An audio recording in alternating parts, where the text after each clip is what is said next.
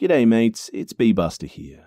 And before the episode begins, I would just like to let you know that Be Scared, which is produced along with Studio 71, features scary stories from around the globe on a weekly basis that aim to fuel your nightmares with a smile.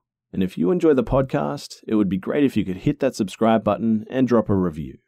But thanks for listening, guys, and without further ado, let's begin.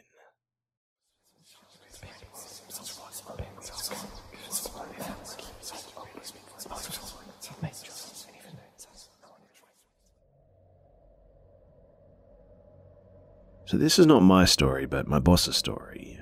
She told me the story a while ago as well, and I thought that you guys would enjoy it. So, she has four children, and when they were younger, she was driving along in one of those uh, seven seater people carriers when it broke down on the side of the motorway. She pulled over onto the hard shoulder and put on her hazard lights, got the kids out of the car and behind the barrier, and called the AA and her husband. All the standard stuff. About 10 or 20 minutes later, a car pulls up behind her with a rather good looking chap in it. He says that he lives just off the next turning and had seen her and decided to circle back to see if she needed any help.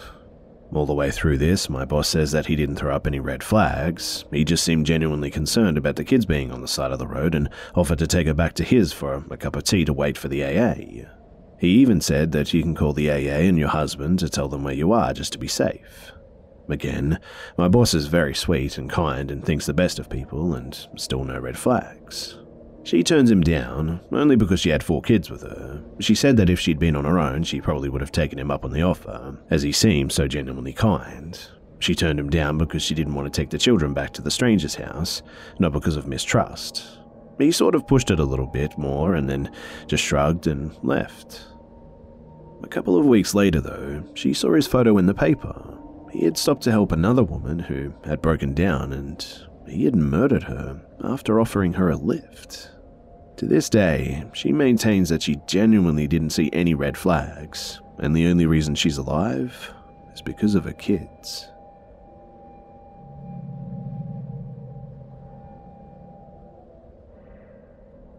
About 10 years ago, I was fresh out of college and trying to figure out what to do next. I went to college on an athletic scholarship, and I was just as interested in enjoying my college experience as I was completing it. I ended up with a communications degree, average grades, and pretty much no experience. I was working just as a door host or a bouncer at a smaller bar or lounge in a casino. I worked at said bar Wednesday to Sunday from around 7pm to 3am. My job was basically to just greet people coming in, check IDs, break up fights, and remove people who got out of hand while maintaining a professional and friendly manner. Now, there was a man that started coming into the bar on the off nights, Wednesday or Thursday when it was slow. He would come in both nights one week and then not come in again for three weeks or so, and then he would do the same thing always on the off nights. Usually he would talk to me a couple of times throughout the night when he was just there, just normal small talk, it was never awkward, too, and he was always well dressed in a suit, or at least a button up shirt and slacks. He was clean, had an athletic build, no visible tattoos or piercings, and a shaved head. Now, I'm not into men, but I would guess that he was a good looking man in his late 30s. And well, the last night I saw him, the conversation was a, a bit different. So, he came in on an off night like normal and eventually came up to talk to me by the door. The conversation started off normal, but eventually he asked me if I enjoyed what I did at the bar. I did the typical, it's not that bad, it's mostly easy, dissembling what I felt was polite conversation. He asked me how long I'd been a bouncer for, asked if I thought about making any more money, and eventually dragged out of me that no, I didn't particularly enjoy being a bouncer and didn't know what I was going to do with my future. And at this point, he looked me straight in the face and said, well, you could kill people. While maintaining our eye contact, I paused and waited for some type of joke or smile or something that would turn this into a failed attempt at a joke. But no, there was nothing. He seemed 100% serious, and there was no smile, no joke, nothing but him just staring at me, waiting for me to respond. At this point, I tried to tell him the first thing that came to mind. I said, uh, I'm pretty sure I don't have the skill set for what I think you're suggesting. He said, Yeah, but you could learn all about that. Think about it. You could travel, work once or twice a month, and get paid really well. Well, strangely, at that point in my life, it was an intriguing idea. I immediately thought of some sort of police setup and all the shadowy hitmen handle the betrayals that I've seen in every hitman movie ever. So I told him, Nah, I just don't think that's for me. And then he said, Okay, and just left. And I worked there for another year and I never saw him again.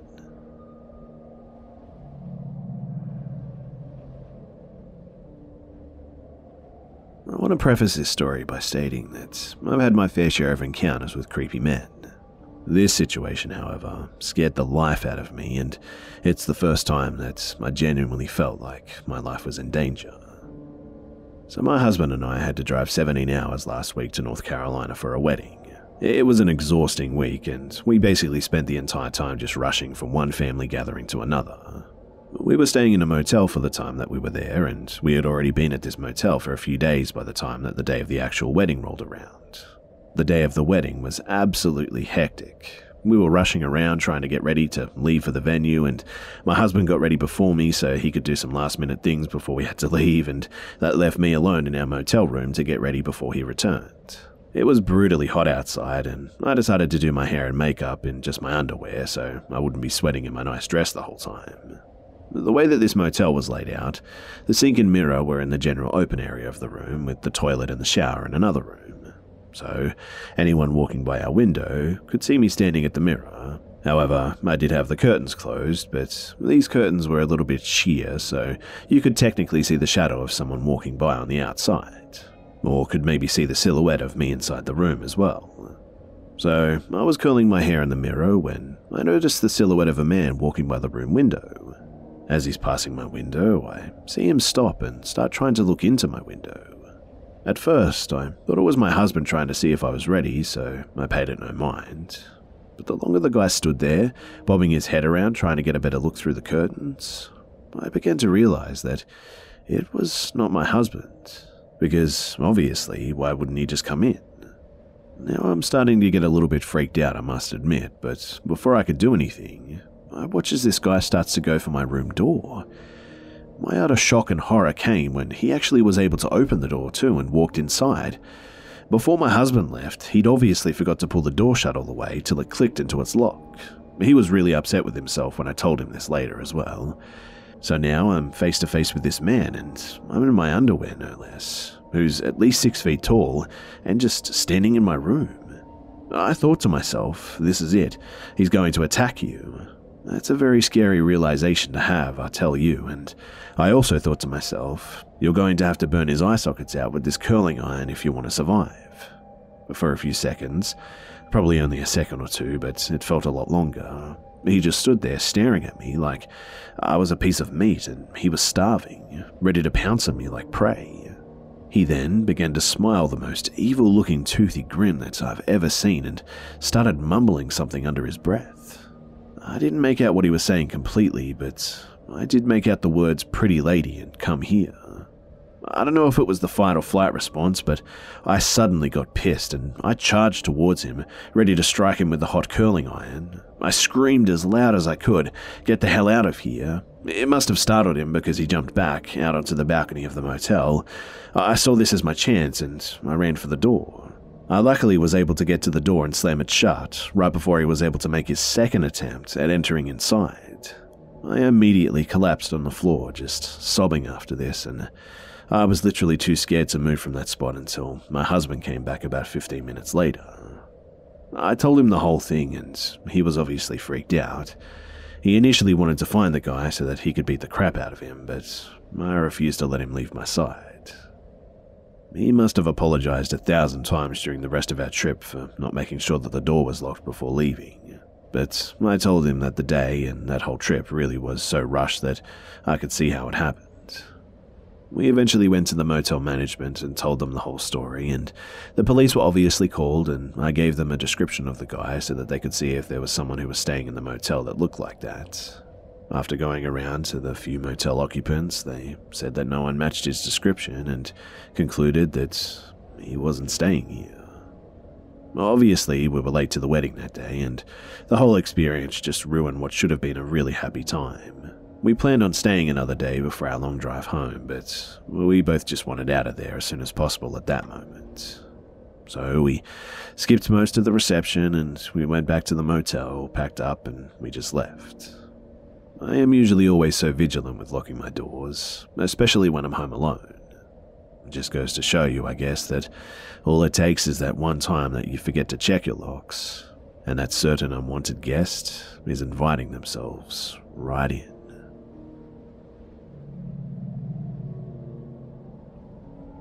Angie has made it easier than ever to connect with skilled professionals to get all your jobs done well. If you own a home, you know how much work it can take, whether it's everyday maintenance and repairs or making dream projects a reality.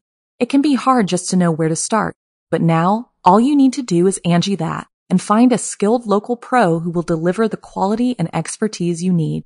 Angie has over 20 years of home service experience and they've combined it with new tools to simplify the whole process.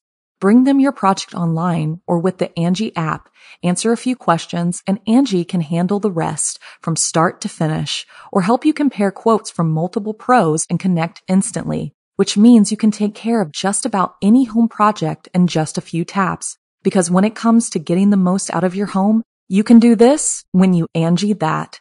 Download the free Angie mobile app today or visit Angie.com. That's A-N-G-I dot com. About a year and a half back, I was a sheriff's deputy that had been transferred to the jail division. I started out on night shift, and being the most recent addition, I spent a lot of nights in the housing bubble. Sometimes I would be sitting there after lights out, and I would see out of the corner of my eye the orange striped shirt of an inmate running by housing. I would think to myself, why is the inmate worker just messing around like that? Then I would realize that I didn't have an inmate worker that night. Or, on occasion, I could swear that I saw someone walking on the upper level of one of the pods as well. I got to a point where I would honestly just blow it off as me being overly tired.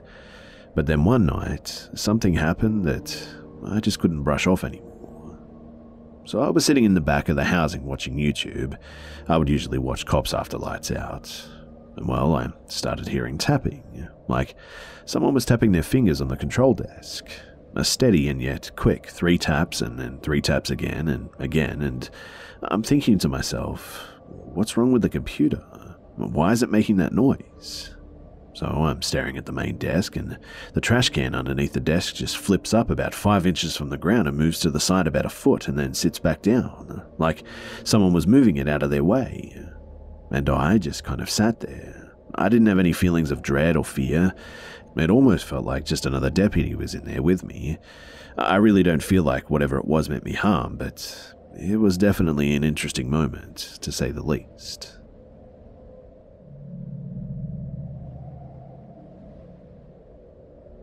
So I'd gone to bed for the night, but since I'm a pretty light sleeper, the sound of thunder awoke me about every hour. Around 3 a.m., I decided that I just wasn't going to get much sleep tonight and went downstairs to get a cup of water. I remember a strange feeling that night, like the air was charged, which I figure was probably just related to the storm. I make my way slowly down the steps, not wanting to wake my family. I enter into the dining room, which consists of a large table in the center of the room. Avoiding the table, I step to the left when a sudden flash of lightning illuminates the room. And that's when I notice the man standing not even one foot further to the left in the very corner of the dining room, looking down on me. He was white with black hair and, well, piercing blue eyes that glowed even after the lightning went out. He was well dressed and didn't seem to be wearing anything that struck me as out of place for the time period. It was his smile, though, that just made my blood run cold. He was grinning from ear to ear as if he was happy to see me, yet a negative energy just seemed to envelop the room. I was frozen from fear, unable to move and unable to think, unable to scream, and all I could do was watch as the blue eyes seemed to slowly melt into the wall until there was just no trace that the man had even been there. I scrambled back up the stairs, locked my door, and hid until morning, but I was unable to shake the feeling of just being watched the whole night. Daylight eventually came, and I checked the whole house for the strange man that I'd seen the night before, but he had vanished. There hadn't been any kind of break in and nothing was taken, and oddly, my family security system was still perfectly intact and nothing had been tripped.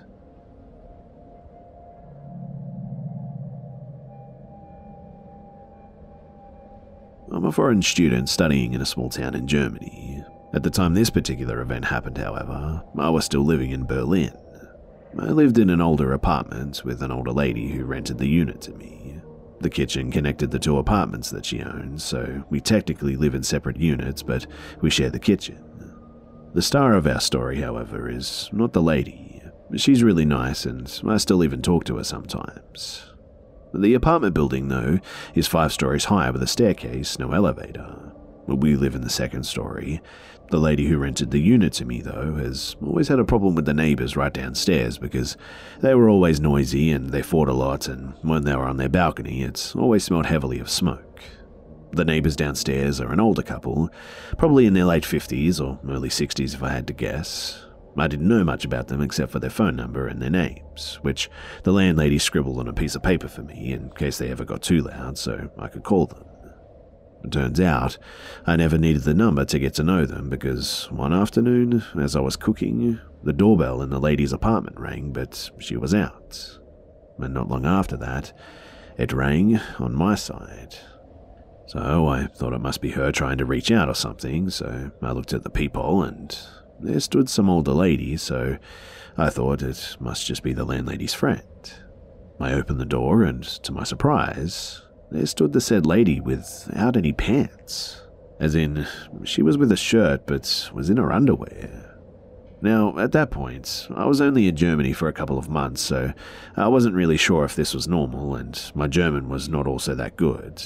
This lady was mumbling something that I could barely make out, but since she rang the bell on the landlady's side first, I assumed she was looking for the landlady, and I tried telling her, with the best German that I could, that the landlady was out and will probably not be back until later. But this lady, she just stood there mumbling something. I really couldn't understand her, so I just shook my head apologetically and smiled. She began gesturing to me to come with her, like she wanted to show me something. So I quickly turned off the stove and I followed her downstairs after grabbing my keys. She then started to ring a bell on the door right below us. And it was at this point that I was like, ah, so this is the neighbor. But then came another wave of shock because after she repeatedly rang the bell, a man came to the door with no piece of clothing on except for his socks. I tried really hard not to make my weirded out face very apparent because I wasn't sure about German customs yet at that point and I didn't want to be rude. And all I could think about was, so, this must be the husband. She gestured for me to come in, and I was starting to wonder what her actual intention in calling me all the way down here was. I thought it was something important for the landlady, but she just offered me something to drink, and I declined, but she insisted on getting me water anyway and walked into the kitchen. Now, I'm still standing near the front door with this man who is now staring at me top to bottom. To be honest, he looks kind of drunk, and, and right at that moment, I remembered how the landlady used to tell me that all they do is fight and get drunk. So I just smiled at him and stood there awkwardly, but he decided to suddenly be very friendly because he kind of just grabbed my shoulder and dragged me inside of the house to show me different rooms and the balcony and their small garden and everything. I mean, the house itself is beautiful, I must admit, a real contrast to the people living in it. It was very uncomfortable, though, to say the least, because he was very much naked still and staying at a very close proximity to me. His arm was on my shoulders, and he was just looking at my face so closely that I could feel his breath on my face. He then proceeded by asking if they had a beautiful garden, and I just said yes and kind of laughed awkwardly. Thank God the wife came out from the kitchen at this point, and then she started shouting at him for doing what he was doing. She told him that it was no way to treat a guest, and she handed me a glass of water, all the while still wearing no pants. I never drank the water, and I quickly excused myself, saying that I needed to check my cooking upstairs. After some debate, I got out of the house, but the lady is still holding on to me at the door, pleading that I could stay a while and sit at the garden with her.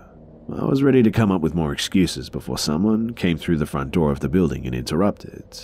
It was the young man that lives two stories above us. Apparently, he just got back from grocery shopping and he somehow dealt with them and told me to go back upstairs. So I went and waited upstairs to thank him. He was done talking to them after about two minutes, and he came upstairs to ask if I was alright and told me not to get mixed up with those folks because they're apparently known to be very problematic. So, yeah, he saved my day, and I thanked him for that. After that experience, though, I kind of just hurried my way up to my apartment every time that I got back from somewhere so I didn't run into them. I actually met her once more after that. She looked sober and was actually wearing pants this time. She didn't seem to recognize me, though, and thankfully, I have since moved far away from there.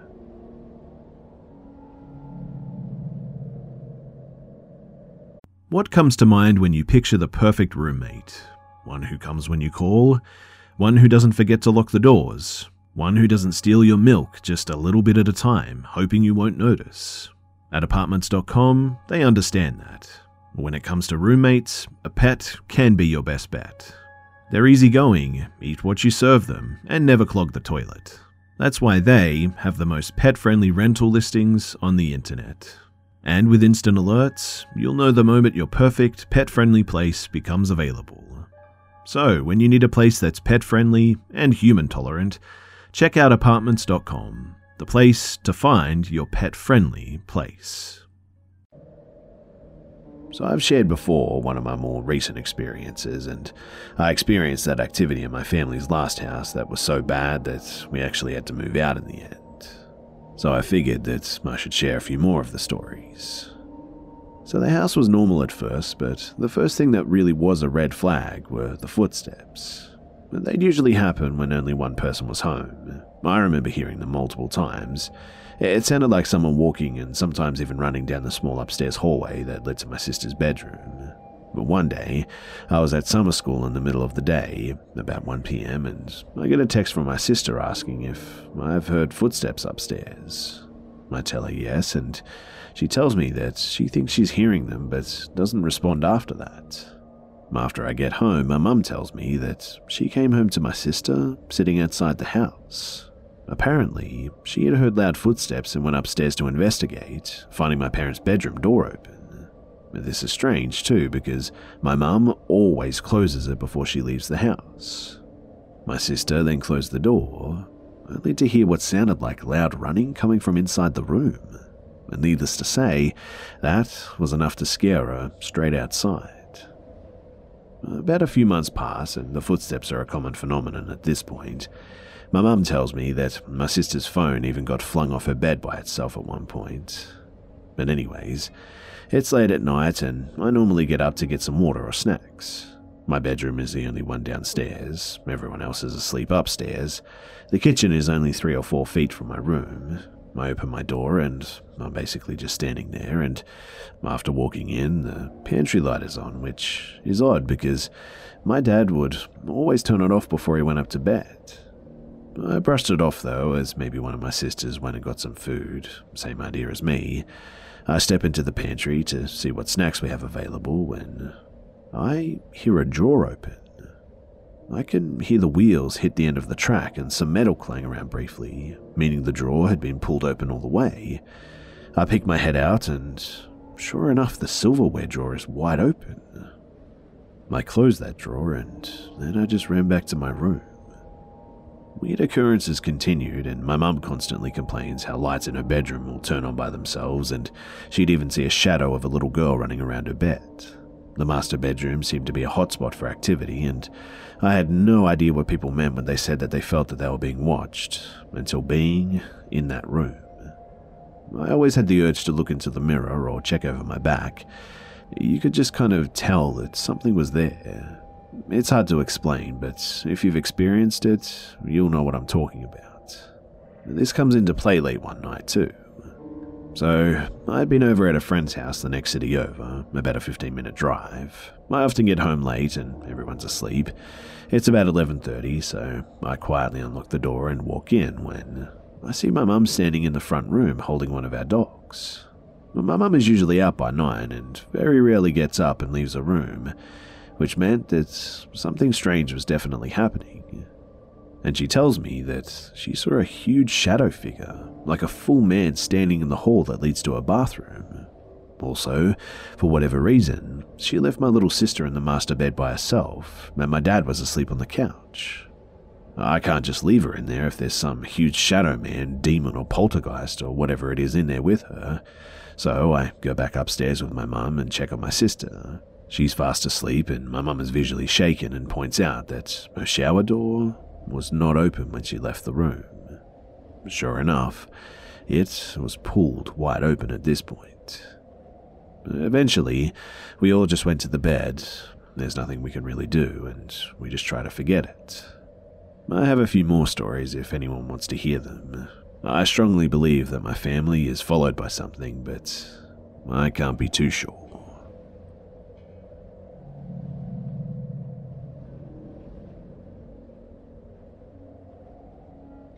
When I was 14, I was taking 3D modeling class at my online school and had a teacher whom I'll call John Doe for the sake of privacy.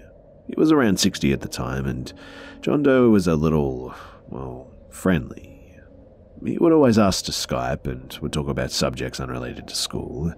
If I only had my audio on, he'd ask for me to turn on my video. He'd also ask me to lower my camera when I was wearing tank tops and whatnot. He'd say that I was the most beautiful girl in Hawaii and would tell me how lovely I looked and be very complimentary. He sort of opened up to me as well in a way that was unusual for a teacher to do so. He also always gave me A pluses, so I appreciated that. But I knew something was weird when I never had an imperfect score, ever. My 14 year old self had never had someone open up in that way, so I just went along with it. It actually kind of intrigued me, if I'm being honest. I didn't mind too because he always gave me perfect grades and was always flattering towards me. He'd look at my chest when we were on Skyping and would always compliment my physical appearance. He'd say that we should meet sometime in person and asked where I lived. He'd say that he'd swing by, even though I was far too young to just hang out and talk. He said that he'd love to see me in person, and that just never really materialized though. So this complimentary behavior and Skyping though, it went on for months until he just randomly disappeared from school and Skype. I started researching his name and found out that he had commented on girls around my age's YouTube accounts with similar jargon. I don't know the reason as to why he was dropped or resigned from the school. All I know is that he was, and I never heard from him again or of him again. When I was that age, I didn't think anything was wrong with his behavior, but now I feel it's apparent that it was definitely inappropriate, and I'm glad that nothing happened.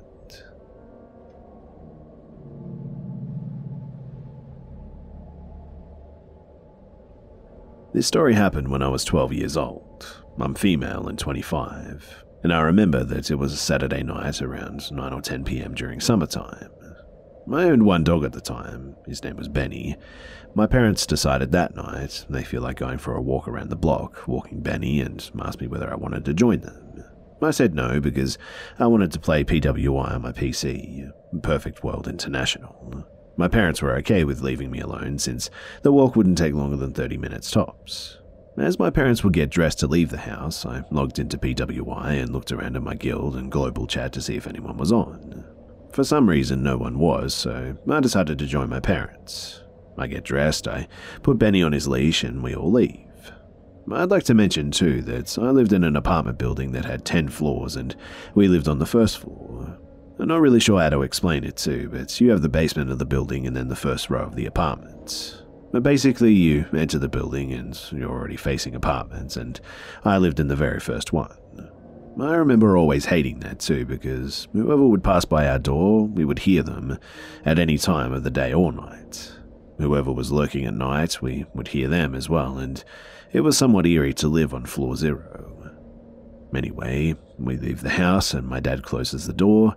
Eh, we had three keyholes and a steel bar that would block the door from the inside. The bar covered half of the door. Precautions were my father's obsession.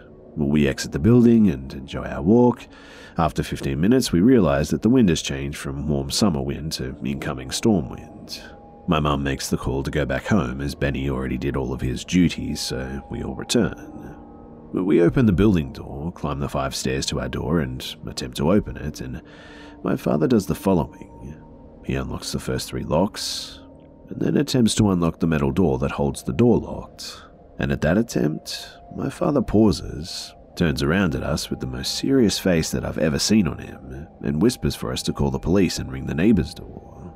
My mum goes to the second apartment, and the neighbor, who I'll call Ted, comes out asking my father what had happened. My dad whispered to him, covering the see through hole of the door, that someone was in our house. He or they are holding the door.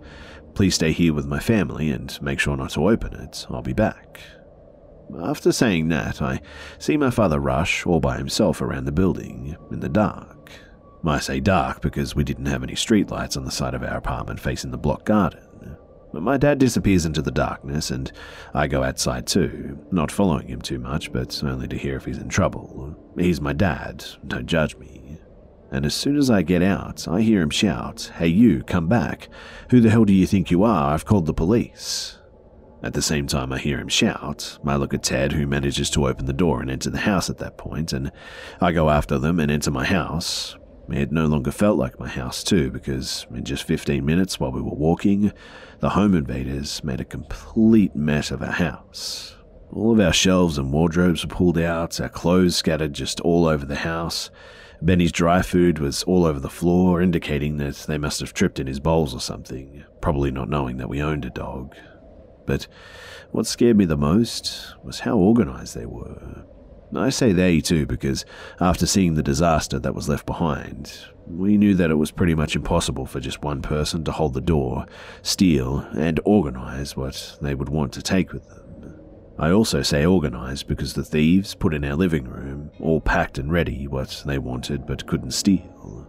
On the couch, they placed our laptops, one of our TVs, my father's collections of coins, our phones, chargers, wallets, and even my father's camera. He's a photographer, and that week he had to attend a wedding. They didn't have enough time to steal all of that, so they just settled with one of my mum's jewelry and pocket money and whatnot. After seeing this, in my silly child mind, I rushed to my room to check my piggy bank. I always saved up money from whatever chores I did.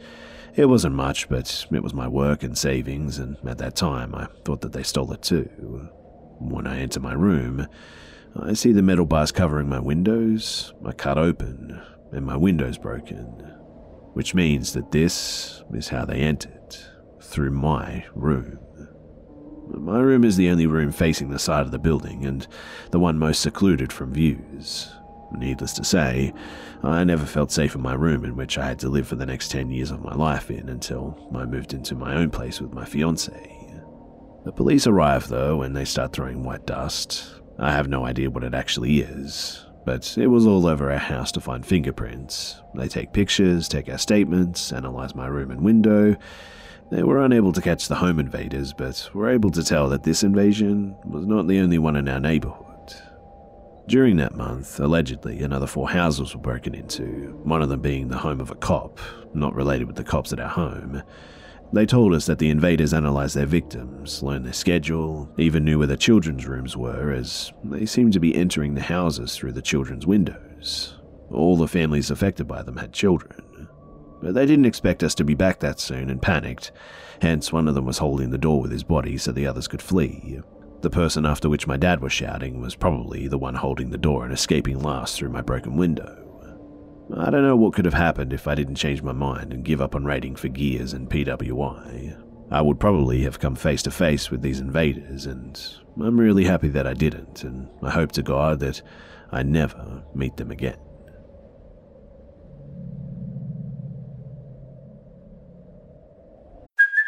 Hey, it's Kaley Cuoco for Priceline. Ready to go to your happy place for a happy price? Well, why didn't you say so? Just download the Priceline app right now and save up to 60% on hotels. So, whether it's Cousin Kevin's Kazoo concert in Kansas City, go Kevin, or Becky's Bachelorette Bash in Bermuda, you never have to miss a trip ever again. So, download the Priceline app today. Your savings are waiting. Go to your happy place for a happy price. Go to your happy price, Priceline. This happened about two years ago now. I got divorced and moved in with my mum on our family farm in rural South Georgia. The house we moved into was my grandmother's childhood home. It's huge and surrounded by our produce fields. When I first moved with my boys, aged two and four at the time, they honestly loved it. It has so many rooms and had so much more space to run and play than our crappy little apartment in Orlando. As time went on, though, they started saying little things such as, There are monsters upstairs. And the funny thing is, every morning I would shut the doors upstairs, they unsettled me too. Every morning I would wake up and they would be open again. I always chalked it up to the old house just having drafts, but eventually the boys didn't like being alone in certain rooms or in the house alone at all. During the time I spent there, I did notice little things, and now that I look back, I think they must have seen more than I did. After about two years, though, I finally found a good man. Well, we started off slow with small little casual dates. He even included the boys, which was very surprising and different. We were inseparable, even if it was just sitting around the house. One night, though, we decided to sit outside and talk. The boys and my mum were inside asleep. My room was across the house, so we decided to call my phone and put it on speaker. We muted his phone and also put it on speaker. We sat on the porch and we talked for hours until early in the morning, when all of a sudden we both froze mid conversation because we could hear a man speaking through the phone in my bedroom. He isn't saying something that we can make out, but the voice is terrifying. But the creepy thing is that my son is sleepily mumbling back to the man. It was at this point that we both just looked at each other and took off, bursting into the house to find both of my boys still sound asleep and the room silently empty. I don't know why, but it bothers me after all these years. Because who was talking to my son that night?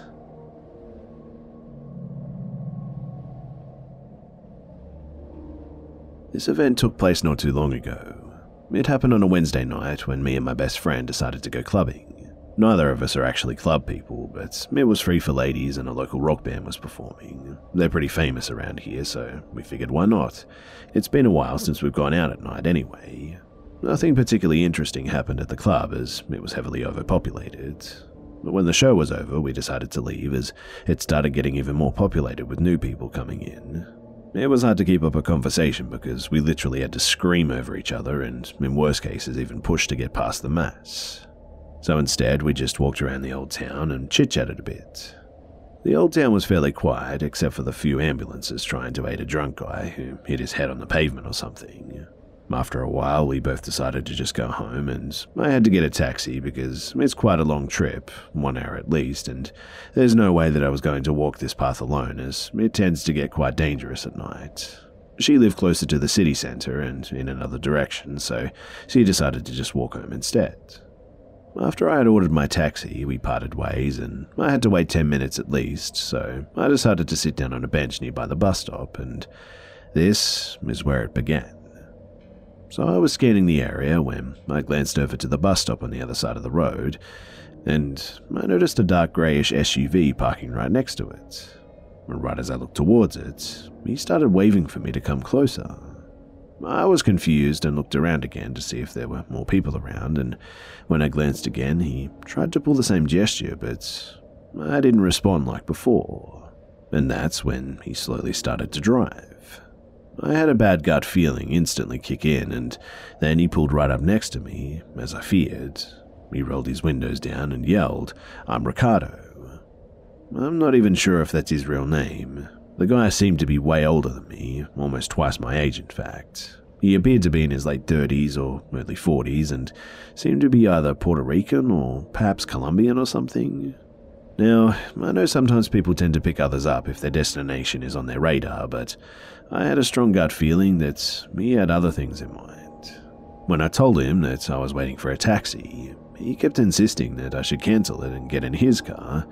He also called me baby a few times, and the red flags definitely kicked in even more at this point. He asked for my name, and I blurted out a random name that popped up in my head at the time. He took out his hand and wanted to shake hands, and I stood up slowly, but something just told me not to do it. And that was when I got a small peek into his car, and I'm pretty sure that there appeared to be some sort of ropes or wires on his back seat.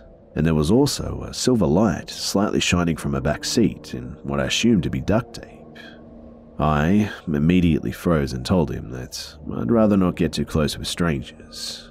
He tried to reassure me that he was a good guy and wouldn't hurt me. He started getting frustrated at this point, and for some reason he thought that if he would say things like, But you're so beautiful, baby, at least twice, that I'd cool down and just get into his car or something. But no way was I ever going to get in with him. He seemed to get angry now, but as it took place in the city centre and there were quite a few cars and other people around, he just asked me if I was sure for the last time, as if he'd hope I'd change my mind or something to his offers that he made, and I blew him off for the last time, and that's when he finally left. He didn't even say goodbye or anything, too, just kind of drove off like the wind. That's when I realized that he must have been waiting in that spot where I first had noticed him. I didn't see any cars passing by while I was sitting at the bus stop, and it's also the exact spot where most people would go after a night out to order a taxi or perhaps go to McDonald's, whatever floats their boat. The club is located just southeast from the bus stop. A lot of girls were wasted that night, so he most likely wanted to take advantage of that too. When the taxi finally arrived, I texted my best friend, and I froze when she texted me that a creepy guy in a large SUV had stopped and mumbled something to her, and she ignored him and just kept on walking. Apparently, he attempted to follow her and kept shouting something, but since she had earphones on, she couldn't really make out what he was saying. When she ran in between the houses, he was gone. Luckily, she got home safely, and so did I. But I guess the moral of the story is always be aware of your surroundings and listen to your gut feeling. I'd like to think that I was just overreacting, but something tells me that it would have been very different if we were in a more private and secluded area.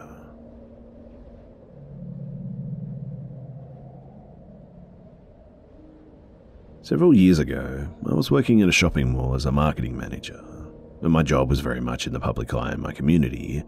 My main job was to get people into the shopping centre, mostly by hosting events such as fashion shows, music events, and beauty pageants. Mostly that I presented myself as well, so I was well known around town.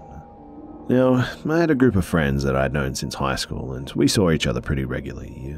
But when I was around 29, I had been married for four years and had just had my son. My friend Chrissy, not a real name by the way, had unfortunately just ended her second marriage. It was a running joke in the group that she really liked wedding cakes. She had just hooked up with a new man as well and wanted us to get together that weekend so she could introduce him. And in typical Chrissy fashion, there was around a month in time moving from husband number two to moving in with new man Jake. Again, not his real name. The meeting went off without an issue, and we all attended, muttering between ourselves that it would never last.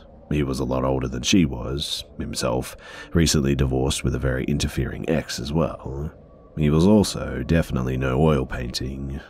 Around three weeks after, though, Chrissy announced that she was pregnant.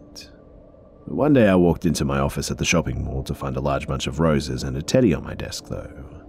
I received flowers regularly from suppliers, so it wasn't really a surprise, but the teddy was definitely new. I am not, and I never have been a teddy kind of girl. The small card just said, I can't wait to see you again. I asked the secretary if she knew where they came from, and she said that she had no clue. They were delivered to the security office before any of us arrived. And it was at this time that the phone calls started. Direct to my office phone, skipping the reception. Only a few people knew this number, and at first there were just silent calls with just heavy breathing on the line. After a few days of silence, he started to talk. Things like, I'm watching you, I like your skirt, you're beautiful, I wish you were my girlfriend. Each time I slammed the phone down, the voice was gravelly, though, and sounded as if the person was trying to make his voice deeper than it was. After daily calls for a week, I went to my boss who had the number changed, and the calls thankfully stopped after this. Around a month after this, we hosted a get together at my house, and Chrissy and Jake attended. As he walked through the door and greeted me, I froze. As soon as he spoke, I knew immediately that it was him. Chrissy was by now very pregnant, and I really didn't want to upset her, so I never told her. I confronted him about it, and he apologized and said that he didn't mean to creep me out. They left early that day and they moved to another town a few months after. The marriage did happen and I was invited, but I declined. The marriage lasted a year and Chrissy is now engaged again. In fact, she has been three times since her and Jake divorced. I did tell her about it a few years later, and she said that she understood me not telling her at the time. She would have not believed me anyway. He must have got my number from her address book or something, and he had apparently done this to another woman at their church straight after they moved.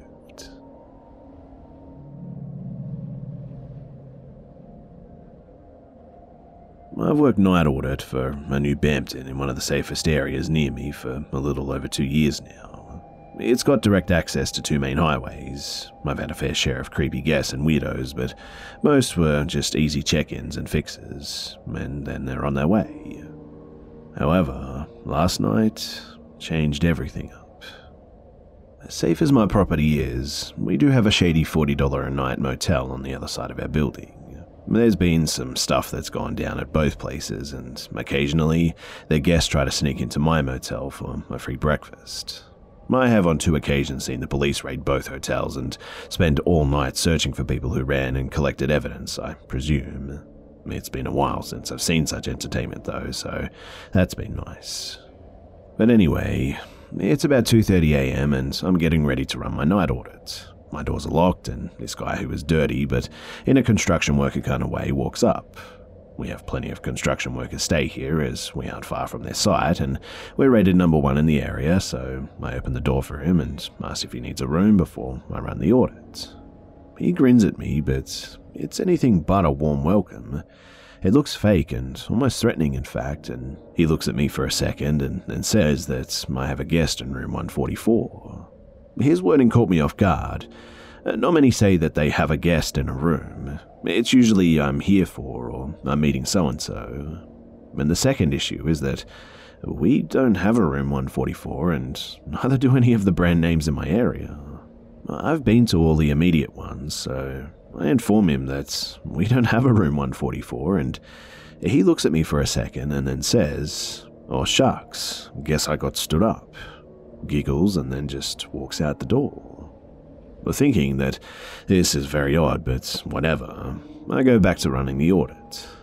As I'm finishing up, the phone rings and a guy starts chuckling and says that there's a car in your parking lot with its lights on. Oh, and by the way, I'm the guy that just got stood up. Now, one, it's been 30 minutes since he walked out my door. Why is he still in the parking lot? And two, nobody has come or gone since him, and there were no lights on in the parking lot before he came in. And three, why do I need to know that you're the guy who got stood up? I brush it off as odd, but my gut is telling me that something weird is going on. I wait about five minutes and then walk around the front of the building from the inside and see no cars in my parking lot with lights on. It's not very well lit, so it would be easy to spot, Back at the front desk, waiting for the order to finish up its thing so I can get ready to start breakfast, and the phone rings again. I pick it up, and it's the creepy guy again telling me that there's a light on in the parking lot. It's been at least another 20 minutes since the last call, so again, why would he still be in the parking lot? I feel I may have missed something between the windows, so I go to my locker door, peek my head out real quick to do a swift scan of the lot, and my eye catches someone standing in the corner of the parking lot. It's the creepy guy, and he's just squatting there, watching me. There's also no car with its lights on, and I run back inside, double check that the doors are locked, and I start to feel this sense of panic and something really bad is about to happen. I have never felt this feeling while on my shift, and only once before in my life, and let's just say I have physical scars from what happened that time. So I get back to the front desk and I call the local PD and I explain the situation to dispatch, and they ask if it's ever happened before. I tell them no, but also inform them that I'm the only employee on the property and I would like for them to scan the parking lot and check in with me if possible. PD pulls up and wants to get a description from me before searching the area. And well, as he's getting out of the car, he notices movement. Creepy guy took off. The cop walks in a little nervous and tells me what he just saw while using his radio to call for assistance. Three more show up and they discuss it, searching my parking lot and the two neighbour parking lots. They seem to come up with nothing, but stick around to patrol the parking lot until the sun came up. PD has stopped by once since my shift started tonight to check on me and said that they would be in the area if I needed anything. And while here, they tell me that a total of three guys fled the parking lot from different directions last night. He believes that the creepy guy was trying to lure me into the parking lot, away from the door, so that I would end up trapped between the three of them. He didn't go much further as to what could have happened from there, but honestly, I don't want to dwell on it either.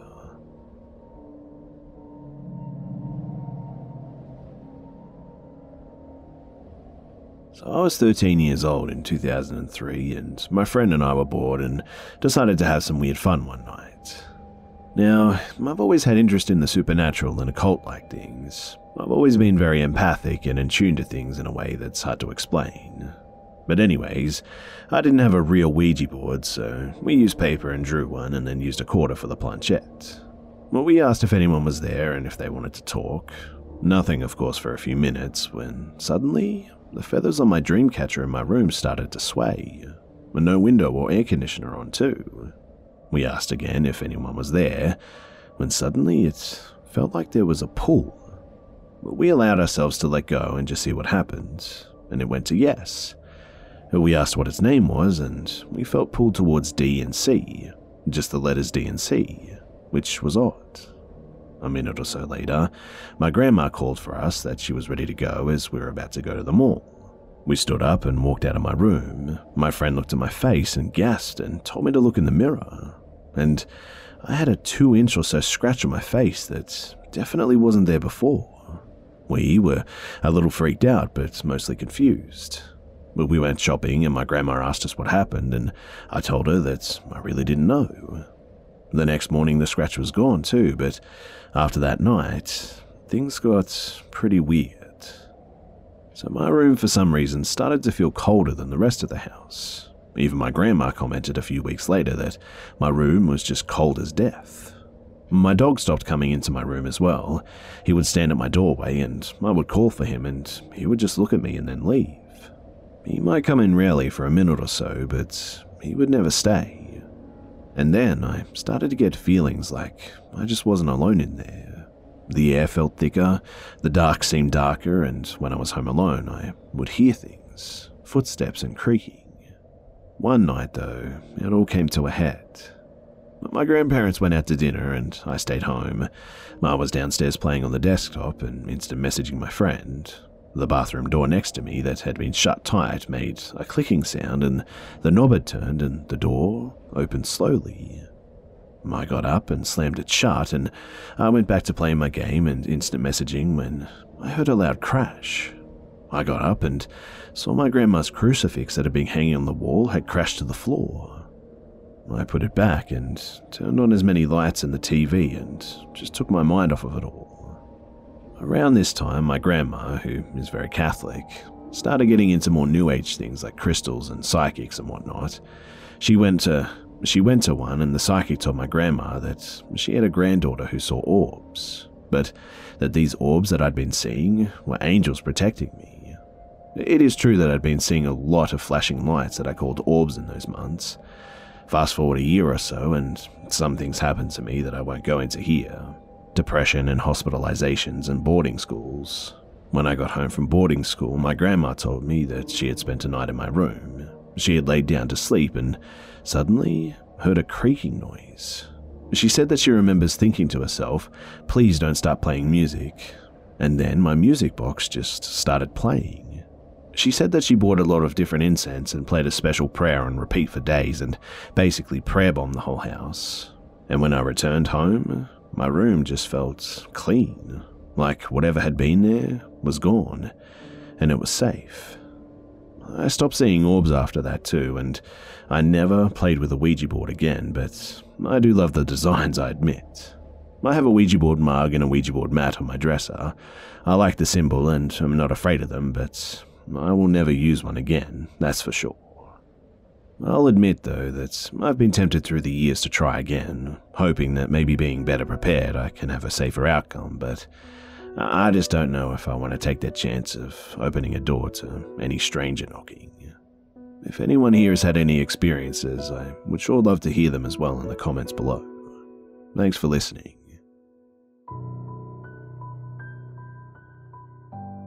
G'day, mates, it's Be.Busta here.